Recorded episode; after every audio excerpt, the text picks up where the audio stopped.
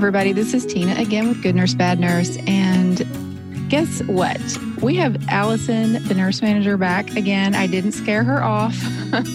hey, Allison. Hey, Tina. Hey, listener. Yes, good to have you. Our listeners, I got some really good feedback. They really liked you, Allison. They love your accent. So apparently, oh. mine is not not good enough. I guess it's. I don't know. I know I have one because I've I listen to myself and I hear it. But yours is like very East Tennessee, authentic, nice accent. And they would just love it. It's Southern, I, and I don't hear it in myself, but I get told all the time. Well, I know. I kind of don't either either. And then I listen to myself when I'm editing and everything. I'm like, good grief, I I do have an accent. But there's different variations too. Mm-hmm. Different areas of the South have different types of accent. It's so weird. Yes, and sometimes my accent gets thicker. Yeah, and sometimes I can hide it. Sometimes mine gets worse when I get mad about something. Mm-hmm. Does oh, it yes. yeah. Yes, it does. It really comes out. Yeah. well, we've got some really good stories today. We're going to talk about a couple of psychiatrists. We haven't done psychiatrists yet. So I thought this would be an interesting one. And it is a fascinating story. It really is. And then, of course, we've got a little news story to talk about. First, I just wanted to thank our new sponsor, Trusted Health Nurse Travel Agency. They sponsor our podcast exclusively, and we'll I'll, we'll run our little commercial at some point in the middle of the the podcast. But for now, just wanted to give them a quick shout out. And I guess we'll get started on our news story. So, this is, I don't know about you, Allison, but patients being in isolation at the hospital can be one of the most frustrating parts of your job, especially if it's a particularly warm day on the floor and and you're just like every patient seems like they're in isolation. So i found this article i thought was kind of neat and it says study says hospital acquired infections can make patients feel like lepers. And it says that people in isolation for mrsa all kinds of healthcare associated infections of course you have to protect the other patients from those patients. You don't want to walk into a room touch everything kind of get those germs on on you on your scrubs and everything else and then go into another patient's room. You definitely don't want to be doing that. But it's just to think about it from the patient's perspective i always we, we think about it from our perspective having to put on the gown just absolutely dying. I'm trying to do a sterile procedure with that on is so hard to just keep it from touching like your sterile field. I really don't like the isolation gowns. I understand that they're necessary, but what do you think? Yeah, I can't stand them either. And nothing's worse than when when it's the middle of summer and it is 100 degrees in the hospital and you know we work on the same floor and so we're like mid-level in the mm-hmm. hospital so it's hot and mm-hmm. then you mm-hmm. have to put on an isolation gown and you're in the middle of a central line dressing or anything and you're in there and it feels like forever and I've come out before and just peeled my gown off and just dripping in sweat. Yeah. And there is nothing absolutely worse than that. No. We do see the annoying part of it, especially passing trays and having to gown up. It is annoying. Especially if you know it's just one second and you're just going to walk right in there. Yes. Like I'm just going to drop off this yeah. cup of ice. Swipe their forehead with a with a thermometer. I always feel like the one time I don't do that is going to be the one time that that infection prevention lady comes by with her clipboard. And I feel yes. so like I've had it happen. I'm not going to just sit here and pretend like every single time I go in an isolation room, I have literally never gone in without an isolation gown. Although I try to be very, very, very good at doing it. Uh, there's been times there's been times that I walked in there didn't even realize it was an isolation room. Mm-hmm. I wasn't even thinking get get in there, start doing something, yeah. and I'm like, or some then you know I really feel bad when I, another employee comes in with one on and I look at him like, uh, you know, whoops, whoops. kind of get convicted. But you look mm-hmm. up and that lady's standing there with that clipboard and i'm like i feel like five years old yes. in kindergarten getting my hand slapped i hate that feeling yes and they will come and tell your manager as oh yeah as a manager they come and tell me mm-hmm. it is important you know when people come in they have a history of MRSA and we automatically put them in isolation you know right from the get-go and so i think those are the ones that are probably the most annoying for me. Yeah. You know, or if they had this one infection and it could have been 10 years ago, but they had a history of it. So you have to go ahead and wear everything. But then you'll have a patient that you've had for four days and you've not gowned up at all. And then their C. diff comes back positive or the TB comes back positive, And it's like, well, uh, that would have been the one that I wouldn't have minded yeah. wearing everything. In. Exactly. That's like, you're just like, what have I been doing? You know, I, I mean, and if you use really good hand hygiene, that's great. But if it's C. diff, you probably haven't been washing your hands with soap and water every time you leave a room. No, you've been using that alcohol. And you're just like, oh, been hitting hand sanitizer. That's so awful.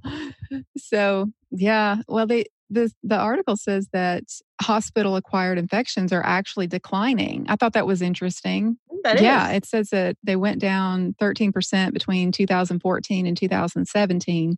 I feel like that's huge. Yeah, if you think about the overall percentage, that's that's a very big decrease. Yeah, and and for it to even be decreasing at all because I, I don't know why, but for some reason I would I guess because of antibiotic overuse and I just expect you would think it would be increased. That's what I would expect. It makes me feel a little bit better. I don't know if it's because hospitals have gotten better at educating their staff about infection prevention and enforcing regulations and just putting measures into place. I don't know because it that's actually encouraging to me. Mm-hmm. Everybody seems to be doing a better job. That's good. We need a little yeah. good news, don't we? We're doing something right. We do. Well, that was our news story. Our bad story is whew, it's really kind of weird. I mean, there's some really weird stuff in this, like some very odd twists and turns in this story. So, first, when you start listening, you might just think, oh, well, I got this figured out. I know exactly, you know, what happened because it's kind of straightforward. Everything kind of happens up front in the beginning, and then uh, there's some weird things that kind of come out a little later in the story. But this is the story of Pamela Buchbinder. Pamela is a psychiatrist in New York, and she was in a relationship with Michael Weiss, who is also a psychiatrist. They were never married, but they had a child in 2008 together. So they were living in an apartment. Dr. Weiss had his medical practice out of his office apartment in the Upper West Side of Manhattan. So after the child was born, they kind of lived together until about 2009. And then Pamela Buchbinder and the child moved to a different apartment. So they kind of separated. And even though they weren't married, there's still, when you have a child involved, there's still a lot of, and if you've lived together for a while, it's probably, I guess, I've never gone through a divorce before, but I would, it sounds like it would be very similar because wouldn't you be trying to split the stuff up and, and obviously visitation and all that? Yeah, you still have a lot of details to work through. Yeah. So especially if you live together for several years. Yeah, and it could get ugly. It can get ugly fast. Yeah. So yeah, she Pamela Buchbinder uh, retained custody of the child, and then Dr. Weiss he got overnight visitation every week and then some time you know with them just just a, a typical kind of uh, where the, the, the mother has them most of the time and then the father kind of uh, has some visitation and other other types things things that they work out. But the interesting thing is part of the agreement of the child support i guess was that he had to keep a 1 million 1.5 million dollar life insurance policy that named their child as irrevocable beneficiary and Pamela Buchbinder as irrevocable trustee. Wow. So, 1.5 million? Yeah, I it, is that not I mean I I'm trying to think of what my life insurance is and I don't I don't believe it's that. It seems really odd to me. Uh, now they live in the Upper West Side of Manhattan, so it's obviously very expensive. They're both True. psychiatrists, but still to it to have it be part of the agreement that he has to have a life yeah. insurance policy. I thought that was really. I wonder if she had one as well. Yeah, I like. Did he make her have one? Yeah, or I good question. I wonder. It didn't say anything about that. And mm-hmm. yeah, it's it's just kind of bizarre. So Dr. Yeah. Weiss actually um, would end up testifying that on November 12th in, uh, in 2012, after one of his overnight visitations with a, with his uh, child, he dropped the child off. And I don't know if if if the child is a male or female. That's why I keep saying that because I feel like it's irrelevant. It's they probably didn't want to uh, indicate that, but he dropped the child off at daycare, went back to his home office, had a, a therapy session there with a patient. And then shortly after it began, a young man by the name of Jacob Nolan, who is Pamela Buchbinder's 20 year old cousin, barged into the office unannounced, and he had a large duffel bag with him. And Dr. Weiss escorted him out, you know, asked him to leave. After the appointment ended with the patient, he talked to Nolan. So apparently he didn't leave. He just kind of like hung around the stairwell, you know, just kind of waiting around.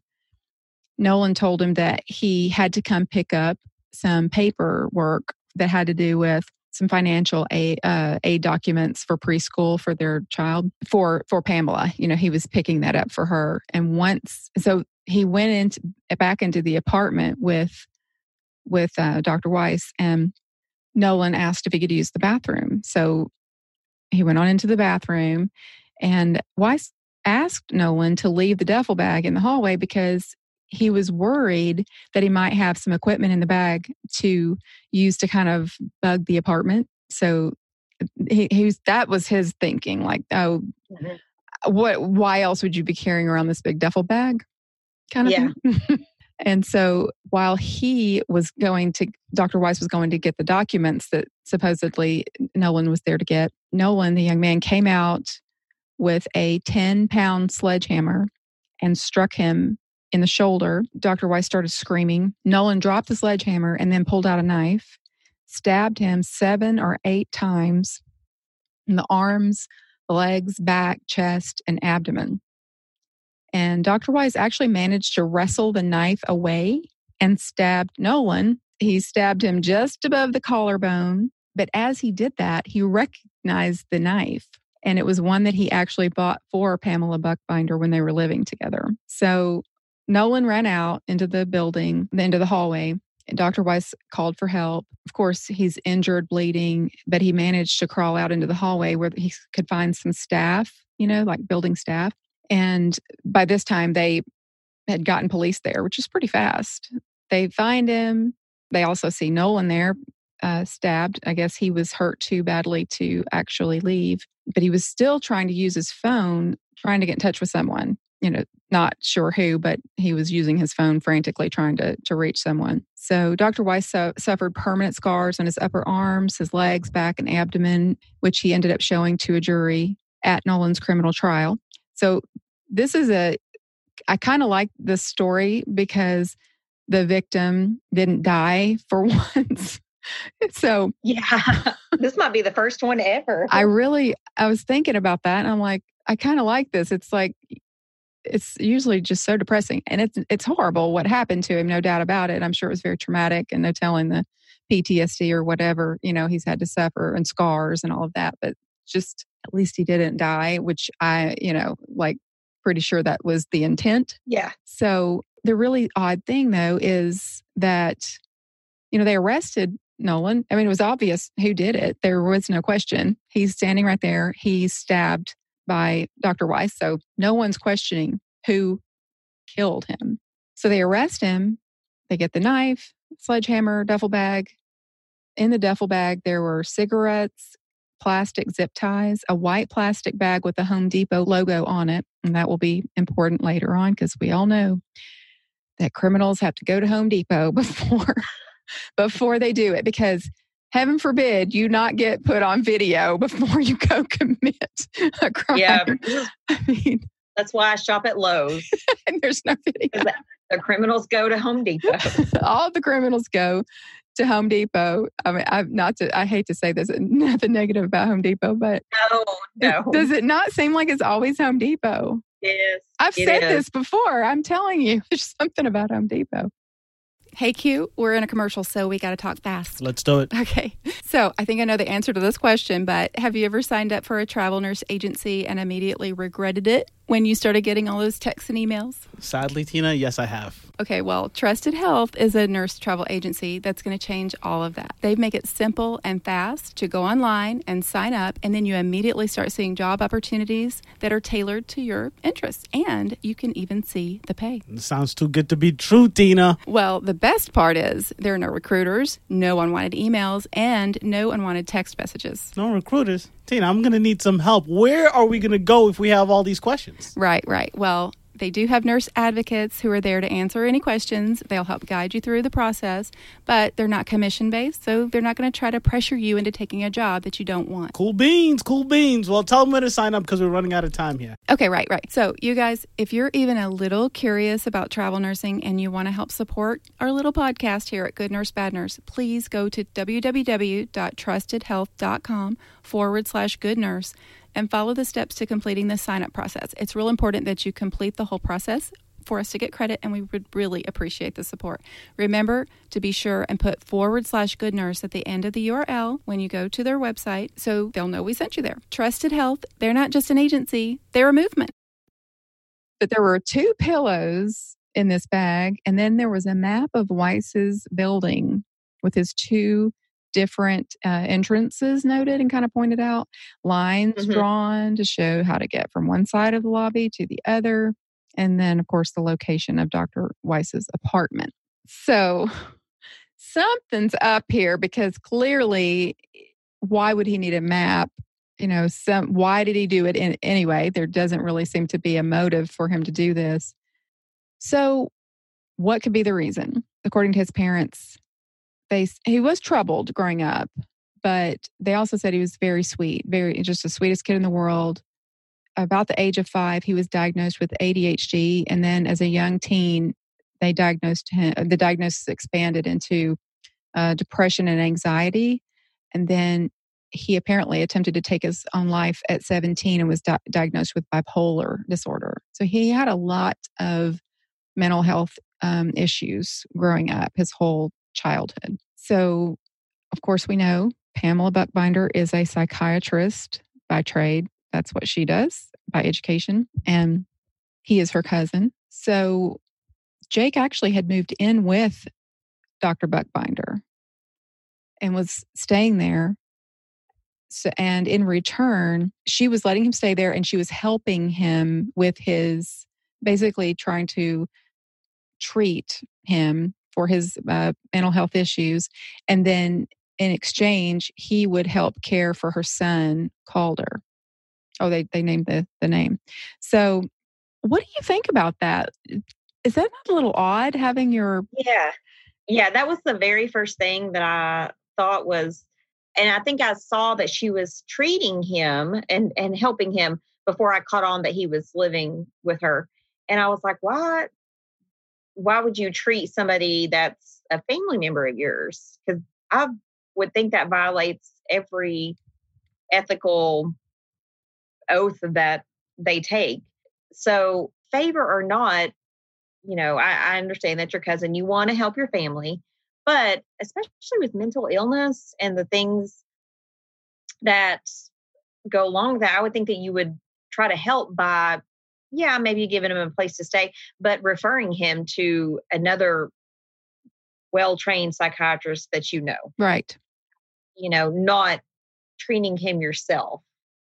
I, I think that whole that was weird in itself. Um, that kind of just made me feel creepy. Like, why, you know, why would you do that? And as as a mom, I think if my child were having issues like that, and you know, my sister or brother or whatever was a psychiatrist, I still just don't know. I think that just crosses a lot of lines. And I'm I'm not a very black and white person all the time. I I live in the gray area of life, but I feel like that that just didn't sit right. I just don't think you should treat somebody, you know, close friends, relatives, all of that seems very dangerous doesn't it because it, how it's it, to me it would be very hard to stay neutral like you really obviously yeah. need to be you right. know and too how much. do you separate yeah right you know too much and what if that person has some feelings that they need to express about a family member and it, they might not be comfortable telling you those things and if they do tell you those things, how do you handle that? Mm-hmm. Because you're kind of, you've got your doctor patient confidentiality, then as if it was something, you know, like if he had made a statement that he was going to harm his mom or his dad or somebody, how would you not give that information? You know, that's your family member as well. So that that in itself makes Pamela not a good practitioner, in my opinion. Oh, I, I agree. I agree hundred percent. His mom, I can I can kind of uh, understand why his mom would have been kind of maybe feel maybe she felt desperate to have get some help for her son and she said that while he was staying there it seemed like the arrangement was really working and so she thought he seemed like he was very happy and stable if you have a son who's struggling with bipolar disorder and depression and anxiety and all of these things and all of a sudden he's in this arrangement that seems to make, be making him happy and stable it would i guess it would be hard to question that or it would be. And, for, and somebody he, that yeah. Yeah. And she he is 20 it's not like mm-hmm. he um, was a child he is old enough to make his own decisions it would be his choice to do that mm-hmm. so um, it's just a very very uh, touchy situation and then so not only living part-time there um, in this kind of odd situation but i mean having your the fact that he's a cousin is a problem having your a client uh, a patient live with the psychiatrist is just weird, if, even if they weren't related. It's just bizarre. But on top of that, it almost it, there's some odd evidence that seemed that there might have been an inappropriate relationship as well. That she may have had sort of an inappropriate relationship, like she would text him messages, you know, that said, You're just the most fun person to love you're so beautiful, things like that. It's just, uh, just doesn't quite sit well. Uh, yeah, for a psychiatrist. No, uh, psychiatrist no. to patient, aunt or a cousin to cousin. I mean, just yeah, no, no. That's I know that I have a southern accent, but that doesn't make it okay. um, you know, that's that. There's so many levels to all the things that are wrong in this situation. No and so, yeah, you know, everything is just weird. She is a weird person. No kidding. It even says that they would lie in bed together sometimes. And Jake said that just kind of showed how comfortable he was with her. Yeah. Yeah. That is very awkward. I don't, I just, oh, I can't process all that. It, it's just, uh, uh, it's so I don't even know how Dr. Buchbinder felt like that was something that was going I don't know. I just the whole thing is so weird and so bizarre. It's but but again, uh, week in week out, we always say that we can it's impossible to understand what goes on inside people's minds. Seemingly very intelligent people just do the yes, craziest. Make real yeah. Absolutely. It's true you prove that every week that some of the smartest people make some of the dumbest decisions. Yeah, no kidding. And not only was this weird thing going on uh, where they would all be in bed together, like she and Jake and the child, and like in the mornings and things like that, um, and then the text messages, but also she was starting to fill his mind with these ideas about the child's father saying, uh, Dr. Weiss saying things, you know, like that the child was being molested by Dr. Weiss, even though there was absolutely no evidence of that whatsoever. She would just every day tell, say something about uh, the child being abused. So that would be disturbing. If to, and and you, he already suffers from mental illness, and I feel like her being a psychiatrist, she knew exactly what to do to manipulate him and to get him to you know hyper focus and on on that and it's just i'm sure he developed a close relationship with this child and it probably just drove him crazy thinking about somebody hurting the, the child you know yeah she definitely knew that he was vulnerable and i think she probably knew what his weaknesses yeah. were and that's probably why he latched onto her yeah. so well. You know, I'm sure that his, I'm sure we don't know much about what his home life was like with his parents, but if he was having all of the um, the mental ill issues that he was having, I'm sure that that was a strained relationship. I'm sure that he oh, probably yeah. didn't have a whole lot of interactions with his peers based on the bipolar and stuff like that And so, from my take on it, she probably, it, he was probably really enjoying the attention. Yeah. Oh, here's somebody that's going to show me attention. You know, they're really helping me out. They're making me feel good. You know, she's probably telling him, You're doing so much better. And, but she also knew how to put those thoughts in his mind. You know, she knew how to play him. Yeah. She knew yeah. exactly what to do. And, you know, I don't know if he had had any other intimate relationships up to this point. And so he probably was very vulnerable to the intimacy, the intimacy part of their relationship, you know. And so getting those text messages, he may not have thought, okay, well, she's my cousin.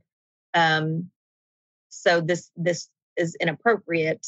He was probably just like, oh, okay, I've never had this feeling before and now somebody is telling me um you know handsome or i'm funny mm-hmm. or you know giving me all these qualities and attributes that i've never heard from anybody else. Yeah it had to be really difficult for him at that situation. He obviously was so vulnerable and I, you know, I just, I kind of, even though, I mean, he's obviously the one that that was carrying out this act, but I still, I have a lot of empathy for him because he just, I feel like he, I know he was in control of, of his own actions, but at the same time, I really do feel like she almost kind of brainwashed him with her, with the way that she, I mean, he's living there. She's got this hold over him. She's his psychiatrist.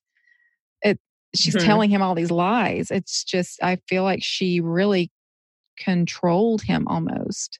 Yeah, she had all the power in that relationship. For sure. And, you know, when you're in that situation, when you're kind of relying on somebody else when you're living in their house and they're providing yeah. a roof over your head, they're providing food, you feel like you owe them um, something, you know. Yes, he was taking care of the child to help her out, but he probably felt a lot of gratitude and just felt this need to do something for her. You know, I want to help her out. I want to make things easier for her. And when, you know, you said she would make little comments every single day and, and put these things into his head. Um, and then in the one of the interviews I watched, he said that she played a Beatles song every single day. And it was Silver Hammer, I believe it was. Ooh. Yeah, but if you watch the interview, um, it actually plays a clip of this Beatles song. And and um, one of the lyrics is something about hit him and hit her in the head and make sure she's dead.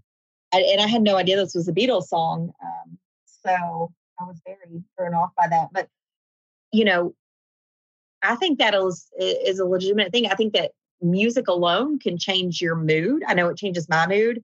If I'm, depending on what kind of mood I'm in that day, I'll listen to different genres on the way into work. So I think that that can have an effect on your your psyche, your mental health. And so if she played that song every single day. Oh my goodness. It's so calculating, you know? And I feel Yeah. I feel like also you kind of hit on something earlier when you said that he probably didn't have a lot of friends and he probably had a restrained a strained relationship with his family. It I'm sure he was very isolated as well and she probably had full his full attention and he was feeling like he was getting better. He felt better than he probably ev- had in years. Mm-hmm. For, for, whatever reason, just having that attention, to whatever it was about her that was making him at least appear to feel better. But his his own mom said that he was seem he seemed to be feeling better. So I'm sure he didn't want to mess that up either. You know, right? Kind of do anything that that she would say in order to be able to continue to feel normal. Mm-hmm. So the song is Maxwell's Silver Hammer. Really? By the Beatles. I'll have to look that up. I don't even, I'm not even familiar with that song. I'm not either. And I, I thought I knew all of the Beatles songs, but that was one that I missed. And he also said, you know, in an interview, he said, I would have done anything for Pamela. He even said, see, this, I thought this was a very memorable quote. He said, it happens so slowly that you don't really recognize this growing feeling inside of you. That one day you wake up and say, I'll kill for this one. Oh, wow. So I think that he was very willing to do whatever he could for her. I think that, you know, he was manipulated and put into this situation where he felt like he, in his mind, this child is being abused or Mm-hmm. being hurt. And somebody, you know, that is used to probably feeling out of control of their emotions with all his mental illness needed to feel in control of something. And so if he could control the situation for Pamela, if he could help her, you know, he could take away this one thing that would make her life better and make the child's life better, then he he could be the hero. He could fix all their problems. And then, you know, then it could just be the three of them. They could be happily ever after. Um, you know, he probably wasn't thinking of the consequences No. of what happens if I get caught. What would that mean for this, you know, me living here and my relationship with her? I think that, and I see that a lot with people that have um, mental illness Yeah. in the hospital is they don't they don't have that long term thinking. They're they're thinking about whatever is in front of them Oh yeah. you know they're fixated on getting something to eat or getting something to drink or fixated on getting up out of the bed even though they have two broken legs and they can't you know they're not seeing anything past what is directly in front of them at that moment right. That's exactly right. Well, just they did find out that just one day before he attacked Dr. Weiss, Dr. Buchbinder was uh, can be seen on camera at, of course, the Home Depot. She's paying cash for a sledgehammer, and Jake's standing right beside her. And she did pay cash She did. Yeah, she did pay cash. At least she didn't use her credit card. kudos to that yes and then he said that she packed his weapons in the bag for him and then gave him the map to the building and sent him on his way. So wow the, the court did, uh, found that Dr. Weiss had proven that she had uh, conspired to kill him. So he actually sued her civilly. And so they found that she had conspired to kill him. And she therefore committed various family offenses against Weiss. And that that, because it was such aggravating circumstances, that warranted a five year order of protection against her in favor of him and his son. And they denied Dr. Buchbinder any visitation with child based on all that evidence. And in light of her decision to invoke the Fifth Amendment and not testify at this civil trial. Basically, the court, I guess, can they can take that the fact that you are invoking the Fifth Amendment, they can almost infer negativity from that. And I didn't even realize that. And I wonder if it's different in a civil case versus a criminal, because this was a civil case, but it says the court took the strongest ne- negative inference.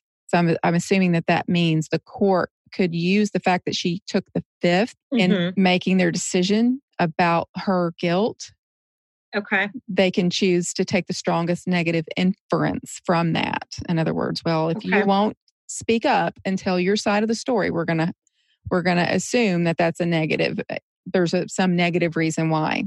okay So nearly five Hmm. years after the attack. So he was convicted, of course, but nearly five years after the attack, they finally arrest her and charge her with attempted murder. I mean, five years is a long time. I why in the world it would take that long when they had the map, they had the her the video of her buying that. I don't.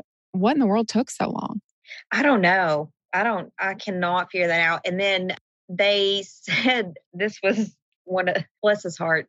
You know that this kid's a millennial because it said that he took, he did, I can't wait for Q to hear this. He took selfies after, so he's sitting there and there's, there was a picture of it. He's covered in blood and he's taking selfies of himself. Hmm. And I think he's kind of, it, the article said, you know, he was, I don't know if he texted them to her, but his look was kind of like, you know, what do I do next? You know, here's where we are. What do I do next? And bless his heart. So, especially if he took those pictures and sent them to her, texted that to her, I would think that would be huge, huge evidence. So, I don't understand the court system. I don't understand why things take so long. So five years. I mean, she was she at her house? Was she practicing? What was she she, was doing in those five practicing? I believe, because I know that it, there was uh, so one of the articles that I read said that part of her defense attorney, you know, the defense attorneys have to jump all kinds of hoop, through all kinds of hoops to represent these people. Sometimes you got to hand it to them because if they some of these people have nothing to work with, they've got to pull Yeah. something out of the sky to give them some sort of a defense. And he said, "Well, they she didn't they didn't revoke her medical license, so she must have been. I don't know if she was actually practicing, but she was at least still still had her medical license at the time. Could you imagine being the patient that went to her? No, You know, why would I you- would be so worried. Like I must be so screwed up right now, and I probably don't even know it. like, what if she done to me if she did this to him? I- or Yeah, you and look at it like, man, she's really good. She knows her stuff. She's She knows her stuff. Maybe she can help me out. yeah. if she- But you, I would imagine this was in the the news Mhm. that this was all over. Yeah. and so I would think that people would have saw her name and recognized that. Um, yeah and hopefully would not of course she denies that she did did anything and who knows people want people will believe what they want to believe sometimes if somebody had been going to her for years and they didn't want to believe that she did something like this because they just couldn't believe it they just really felt like she was helping them i could see somebody justifying in their mind like well, sh- that she's been wrong wrongfully accused or you know that sort of yeah. thing. just don't want to look Yeah. at the evidence And you know, there's probably some people crazy enough out there in this Mhm. world that would go to her because of this story. Yeah, true. I'm sure there are people that are like, oh, I need to go see her. I need to, you know, Yep. thinking they could find out the dirt or get some inside details or just want to say, you know, they met her. Yep. You never know. Oh no, I I'm with you. I agree. People, you just don't know what to expect from people. Mm-mm. But they did finally arrest her in New York, Fayetteville, New York. Um, she was. It was on uh, October nineteenth, two thousand seventeen. They charged her with attempted murder in the second degree, and burglary in the first degree, two counts, and attempted assault in the second degree, based on basically the, that that whole incident.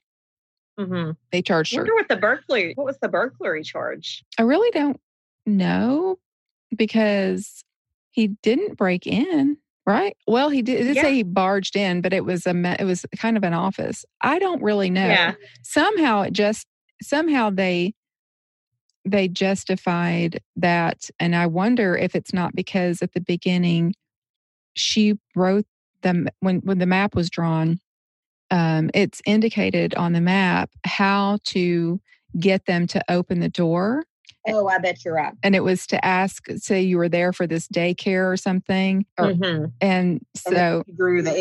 entrances, the entrances and exits. mhm. Bet you're right. the only thing i can figure is is i don't know that he took something but of course she pleaded not guilty and the they they argued that she should not get bail. They were they said she was a flight risk. She had several different addresses and she would give the wrong address to the police at different times. So you know they basically said she's a flight risk. She you sh- you should keep her in in jail not let her get out. And they did decide not to give her bail and she is actually that was last year i believe and she's still in jail now she has actually not stood trial yet so technically she hasn't been convicted Mm-hmm. but you can't deny that there's all this evidence Yeah, I would think this would be a slam dunk for that prosecutor. it seems like these things take so long and if if somebody really is innocent is is that not what about somebody staying in prison for two years when and then they're acquitted Yeah, it's yeah, it's- that is terrible. But I, I agree totally. She is a flat risk, and if they, uh, she'd have been long gone by now.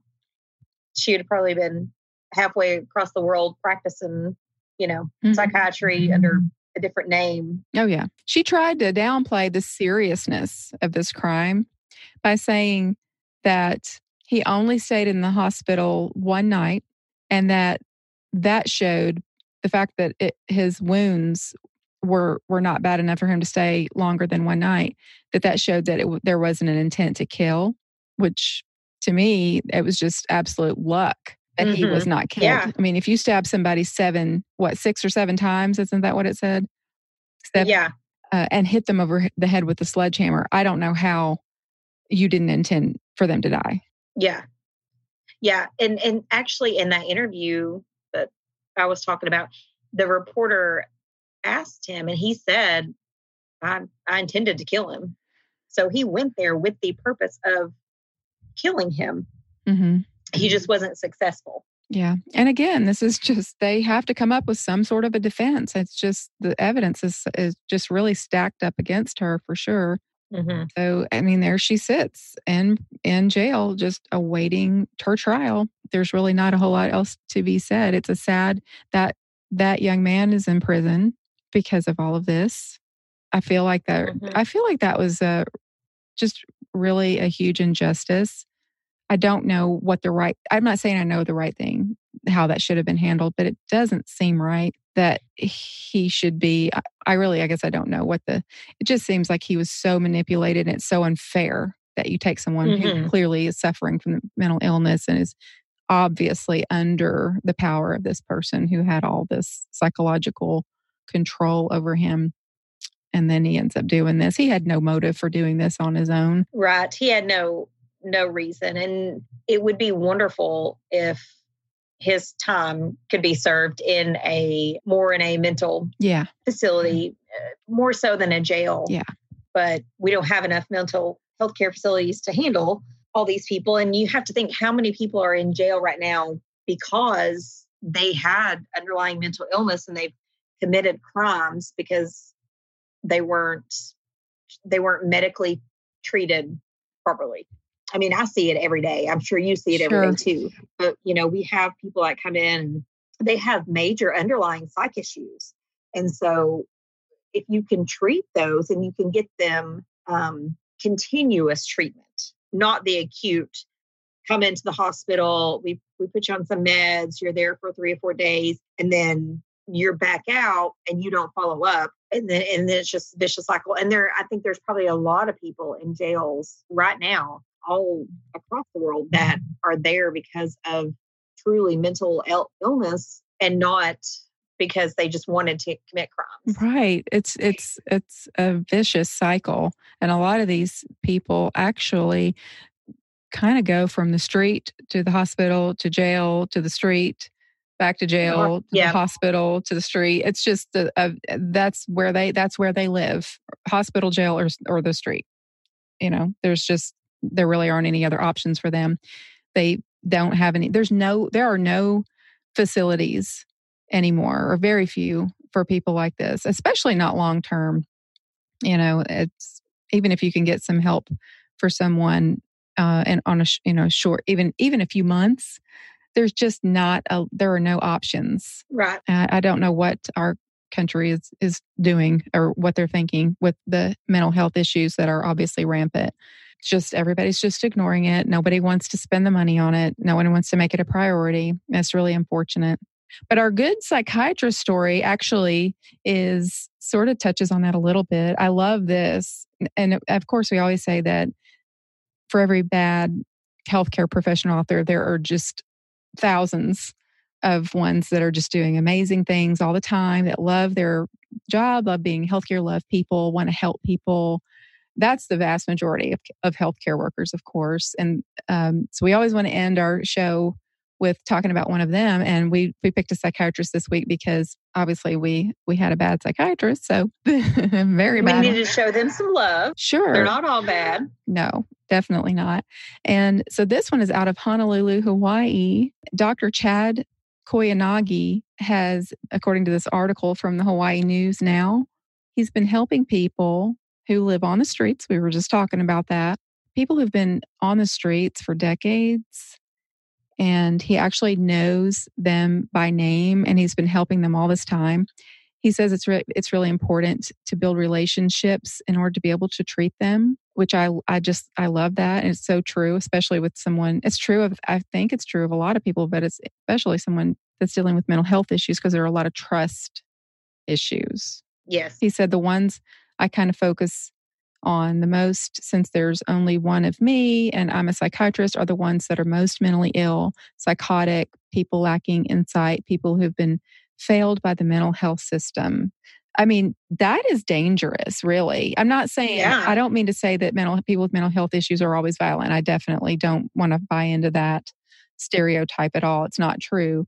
But it's still a, going out into the community where they are. You don't know how they've been managing their symptoms. A lot of these people will cope, use alcohol and other drugs as a coping mechanism, as you know, to self medicate and it just leads to more problems and so you don't know what you're dealing with to just go out into the community and be approaching these people where they are and it's amazing right. you know isn't it i feel like it's so brave of him yeah it's very very brave you know and i think that you know he said that he described himself as an oddball because he does go out into the community because most psychiatrists they have a clinic they have an office people come to them mm-hmm. but he goes to the people because let's be honest, the people that need that help, that they don't have a way to get to the office or the clinic. Um, you know, they don't always have, especially if they're on the streets, they don't have transportation there. It's not like they have a phone to remind them the date and the time, and the appointment.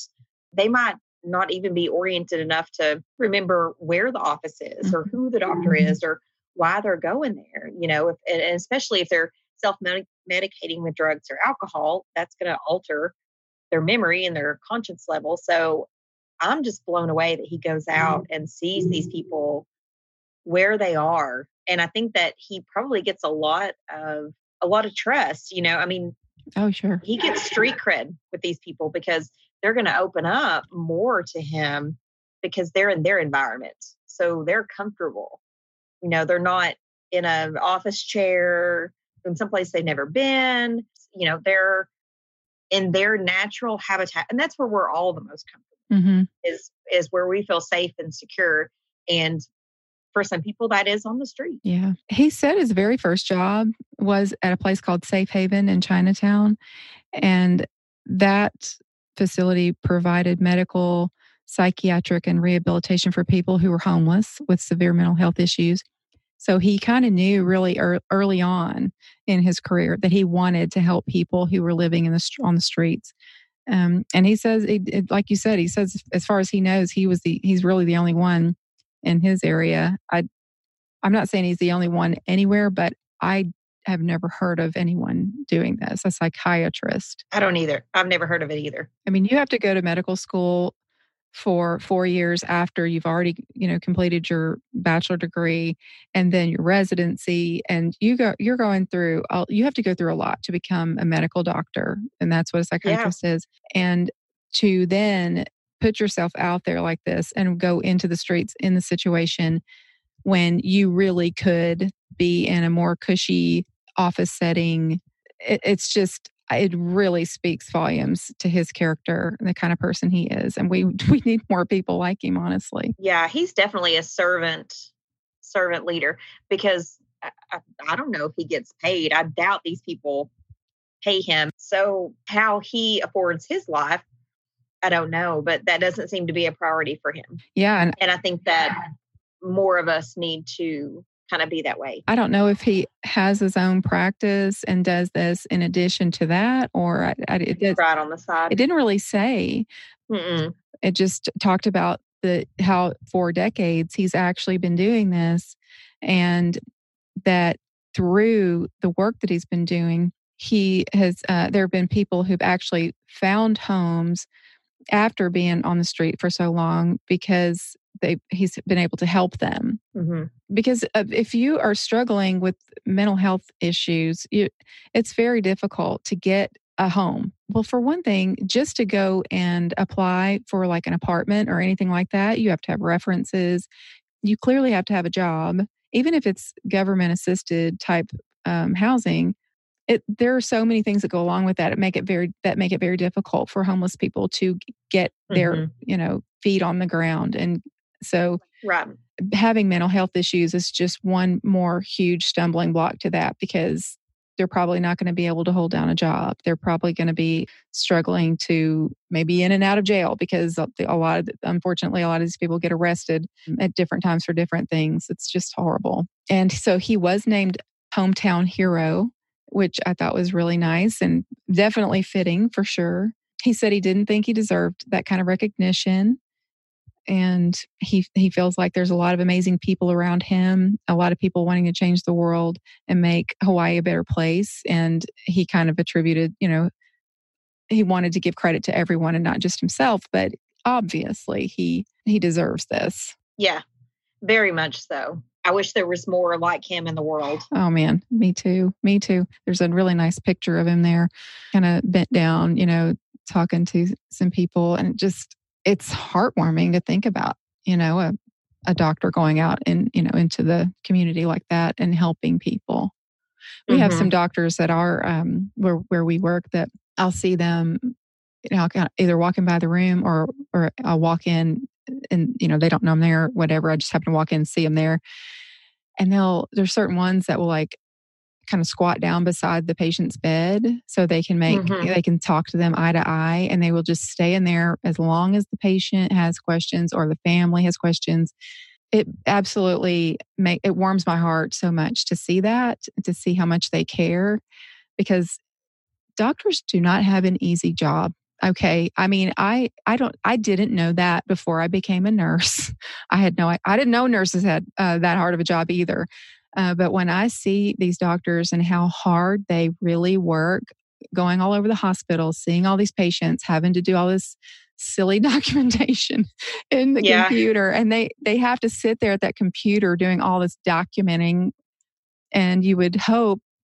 that they that they would have you know more time to be able to spend with the patient actually looking the patient in the eye they got to spend so much time sitting there at that computer so it's a it's not an easy job. And I just appreciate them for what they do. And I appreciate this guy. Yep, me too. Well, thank you, Allison, for coming on again and hosting another episode with us. You're welcome. I will come back anytime. Well, I want to remind you guys to go to good nurse www.goodnursebadnurse.com and see it come and see us on instagram and facebook good nurse bad nurse um, on instagram and gnbn podcast on facebook send me messages. I love it when you guys send me messages and just all kind, tell me all kinds of things going on in your life, especially the nursing students. Nursing students are awesome. They're just so excited. so excited. It's wonderful. I love it. Um, you guys have a wonderful week. And do not forget that even if you're a bad girl or a bad boy, be a good nurse.